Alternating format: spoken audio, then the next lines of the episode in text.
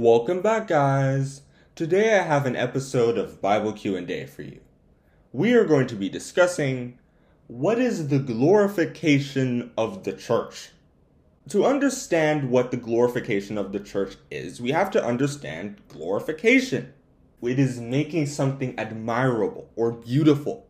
When we apply this to the church, we have to understand that we aren't glorifying a physical building. I discussed that in my video, Must We Go to Church? The church is the group of people all over the world, even who serve God. And you can have your own church at home without actually going outside. As it was said in Matthew, For where two or three are gathered together in my name, there am I in the midst of them. Matthew chapter 18, verse 20. Now that we understand what the glorification of the church is, let's find out how it works. The glorification of the church is something that is sure to happen because righteous ones have always been outcasts. They have always been oppressed. As it was said in Psalms, For lo, they lie in wait for my soul. The mighty are gathered against me, not for my transgression, not for my sin, O Lord. Psalms chapter 59, verse 3. We can also look at Matthew chapter 11, verse 12, Acts chapter 14, verse 22, and Revelation chapter 2, verses 8 to 10 it was this kind of lifestyle that made Job persecuted, according to James chapter 5 verses 10 to 11. And it was the reason for the suffering of the people discussed in Hebrews chapter 11 verses 36 to 38. If they had just blended in, they wouldn't have suffered. They would have just lived normal lives and died. But this situation cannot continue. It needs to be fixed. And for this world to be fixed, we have to understand what the fixes are, what needs to be adjusted. People who try to oppress others will be brought down as a result of these adjustments, while those who are oppressed will be brought up, according to Matthew chapter 23, verse 12. Everyone is going to reap what they sow. Be not deceived, God is not mocked, for whatsoever a man soweth, that shall he also reap. Galatians chapter 6 verse 7. It has been talked about even before the word church was mentioned. Think about Job. Job and his family, they all believed in God, so they were a church.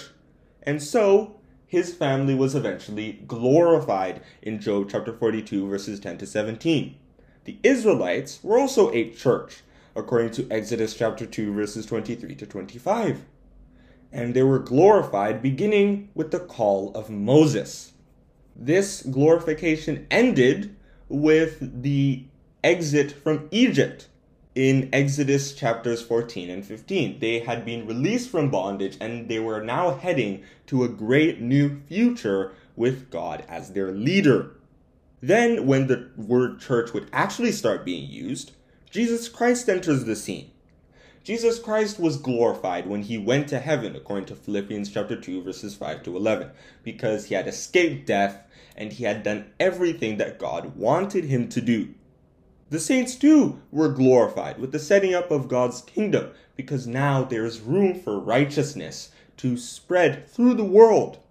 Luke chapter 18, verses 1 to 8, Revelation chapter 6, verses 9 to 11. Eventually, we are going to be glorified too, because our world is going to be a world of righteousness and peace and harmony. As Jeremiah said, Blessed is the man that trusteth in the Lord, and whose hope the Lord is. For he shall be as a tree planted by the waters, and that spreadeth out her roots by the river, and shall not see when heat cometh, but her leaf shall be green, and shall not be careful in the year of drought, neither shall cease from yielding fruit. Jeremiah chapter 17, verses 7 to 8. We can also look at Isaiah chapter 60, verse 13. People are going to come and see that, oh, these righteous guys, they were doing better all along. What was I doing with my wickedness?